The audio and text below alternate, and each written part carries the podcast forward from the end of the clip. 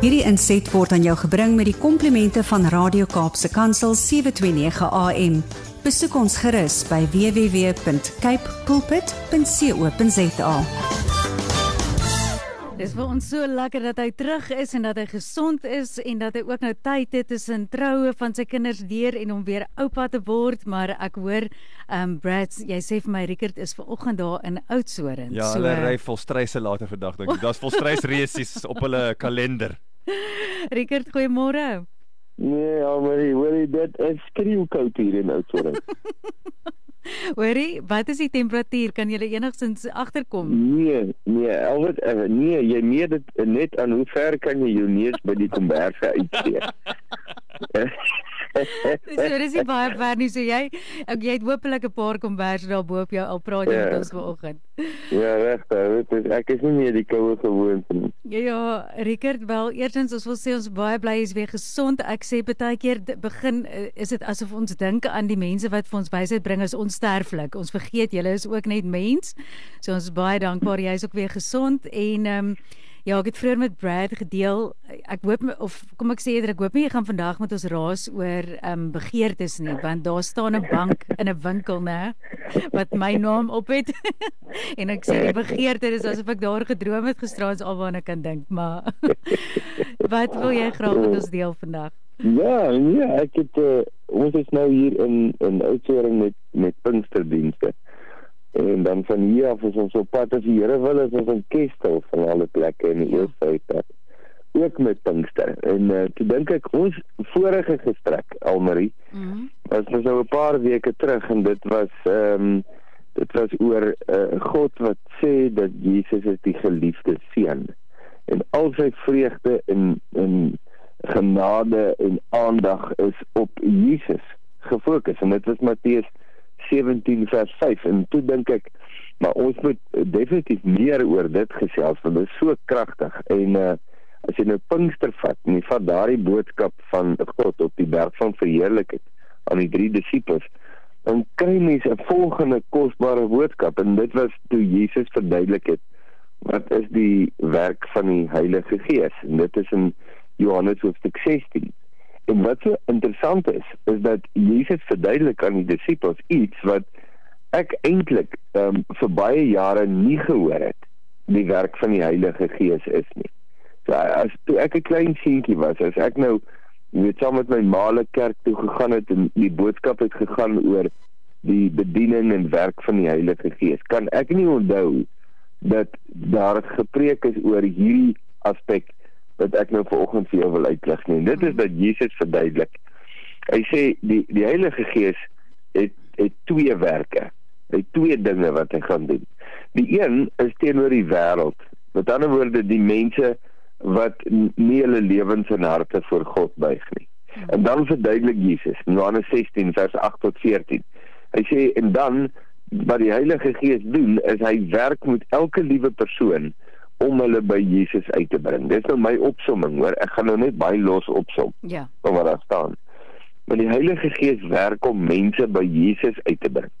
So hy werk om Jesus aan mense te openbaar en vir hulle baie duidelik te maak dat as hulle hulle lewe nie voor Jesus buig nie, is daar vir hulle geen hoop nie. So dit dis die dis die een deel van die Heilige Gees. Dis hoekom die ou mense altyd gepraat het van iemand kom onder die oortuiging van die Heilige Gees. Mm -hmm. Dis waar hulle dit vandaan gekry het. En dan en dan sê Jesus, maar die Heilige Gees het ook 'n tweede werk. So dit was dit was die een werk.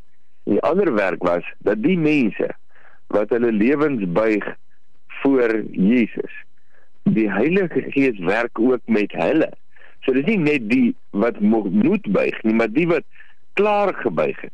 Hulle kry ook, hulle het ook 'n fokus, die Heilige Gees fokus op hulle en die fokus is om hulle meer van Jesus te leer.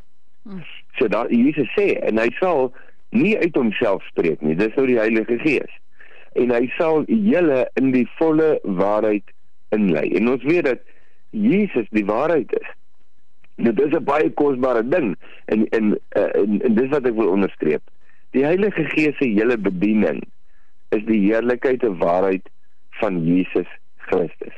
Hoe weet jy die Heilige Gees werk in die lewe van iemand of in die teenwoordigheid van 'n gemeente. Hoe weet mense dit? Want Jesus sê jy sal sien aan die feit dat Jesus uitgelig word. Die Heilige Gees trek nie aandag op homself nie.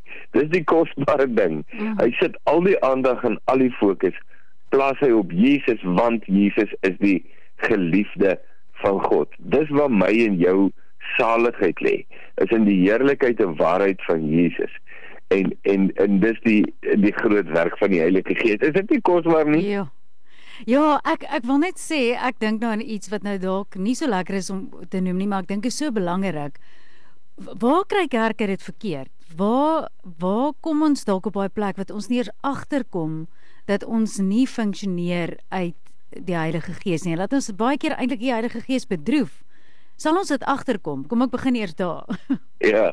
Ja wel, mens kan baie maklik op so 'n syspoor lank sonder dat jy dit agterkom.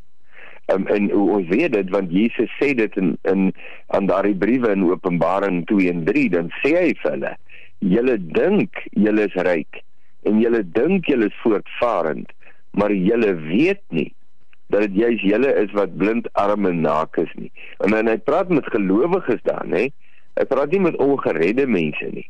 So, ehm um, dit is interessant dat Jesus dit uitlig dat hulle het hulle het stukkie vir stukkie die pad byster geraak totdat hulle heeltemal in die veld verdwaal het en hulle weet dit nie eers nie. So dis die een ding, maar nou vra jy 'n kritiese vraag en ek sou bly jy doen. Jy vra hoe gebeur dit? En ek dink 'n mens kan seker baie verduidelikings gee, maar as jy nou al die verduidelikings moet opsom in een gedagte, wat sou 'n mens ah dit kon regkry en as jy sou kon, wat sou jy sê? Hmm. Ek sou gesê het.